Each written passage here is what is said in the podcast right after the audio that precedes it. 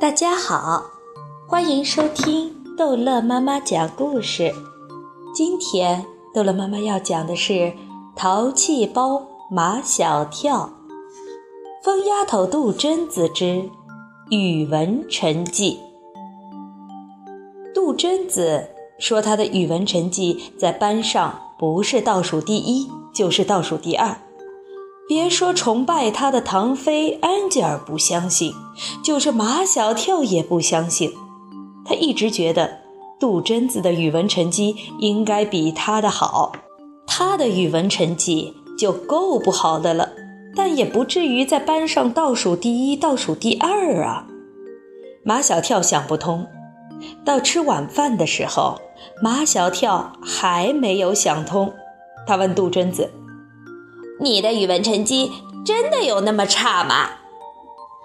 马小跳，我给你说了多少遍了，就有这么差，不是倒数第一就是倒数第二。杜真子破罐子破摔。你们在说什么呀？宝贝儿妈妈听糊涂了。什么倒数第一？什么倒数第二？马小跳说：“杜真子的语文成绩。”不会吧，杜真子！连宝贝儿妈妈都大吃一惊。杜真子在她心目中是个聪明伶俐的女孩子，语文成绩怎么会这么差呢？而且从来没有听她妈妈讲过。杜真子，你能告诉姨妈为什么你就学不好语文呢？不为什么。杜真子的回答倒是很干脆。因为我不喜欢我们的语文老师，所以不喜欢语文课。因为不喜欢语文课，所以语文成绩就不好。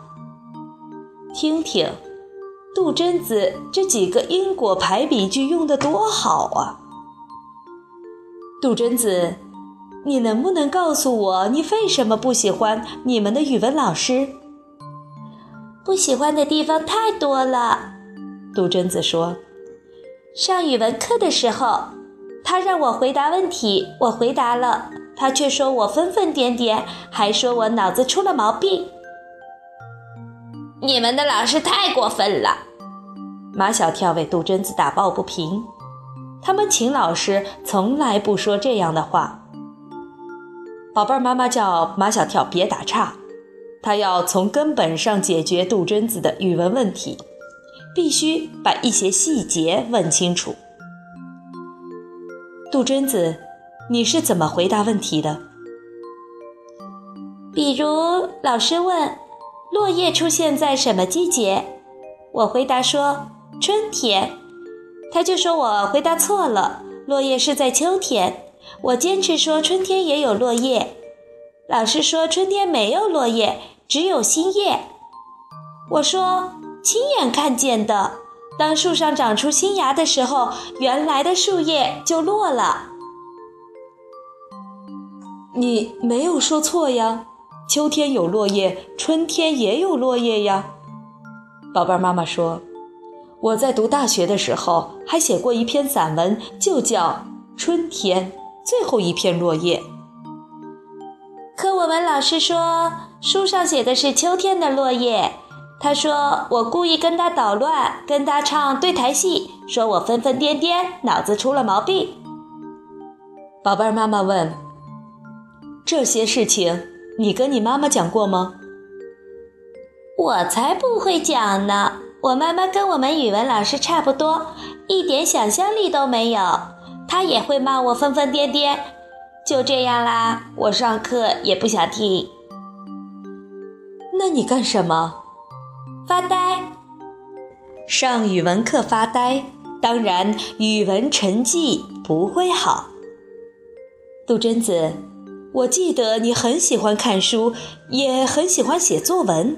上个周末你让我签字的那篇作文就很好嘛。可我们语文老师说这篇文章是胡乱编造，打了一个 C。这怎么能说是胡乱编造呢？只能说是想象力非常丰富，还有幽默感。杜真子写的那篇作文叫做《朋友》，写一只猫和一只老鼠。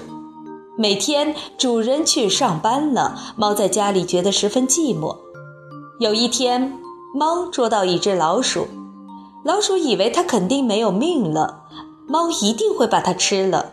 可是，猫没有吃掉它，而是把它放了。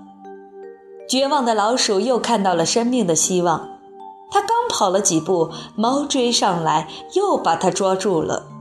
就这样，捉了放。放了捉，就这样反反复复地折磨老鼠。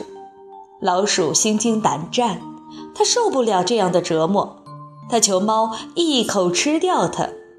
猫才不干呢！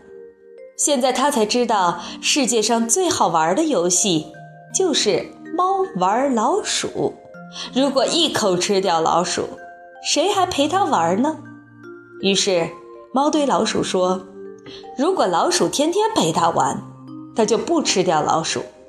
就这样，主人在家的时候，猫就把老鼠藏起来；主人上班的时候，猫就和老鼠玩。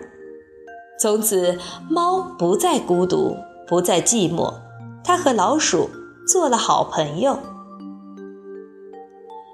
这个故事真的是你写的吗，杜真子？马小跳对杜真子刮目相看，不简单，能编出这么好的故事。马小跳甚至有点崇拜杜真子了。他不明白的是，怎么这篇作文才得了 C 呀？杜真子说：“我们老师说，猫和老鼠是天生的敌人，怎么能成为朋友呢？”你们老师一点幽默感都没有。马小跳同情起杜真子来，杜真子，你转学吧，转到我们学校来。杜真子好像无所谓的样子。我为什么要转学？马小跳说：“如果你一直不喜欢你们的语文老师，你的语文成绩就会一直不好。”宝贝儿妈妈也怕杜真子的语文成绩这样一直不好下去。杜真子。你看我是不是要去找你们老师谈谈？不用啦，杜真子说：“我们语文老师进修去了，现在是一个年轻的男老师在教我们。”马小跳问：“你喜欢现在这个语文老师吗？”杜真子说：“反正我现在喜欢上语文课了。”这就是说，因为喜欢现在的这个语文老师，所以喜欢上语文课了。这跟马小跳一样，因为喜欢教美术的林老师，所以喜欢美术课。过了几天，杜真子拿回一张语文试卷让宝贝妈妈看，九十八分。他说这个成绩是班上的第二名，是正数的，不是倒数的。好了，这一集的故事就讲到这儿结束了。欢迎孩子们继续收听下一集的《淘气包马小跳》。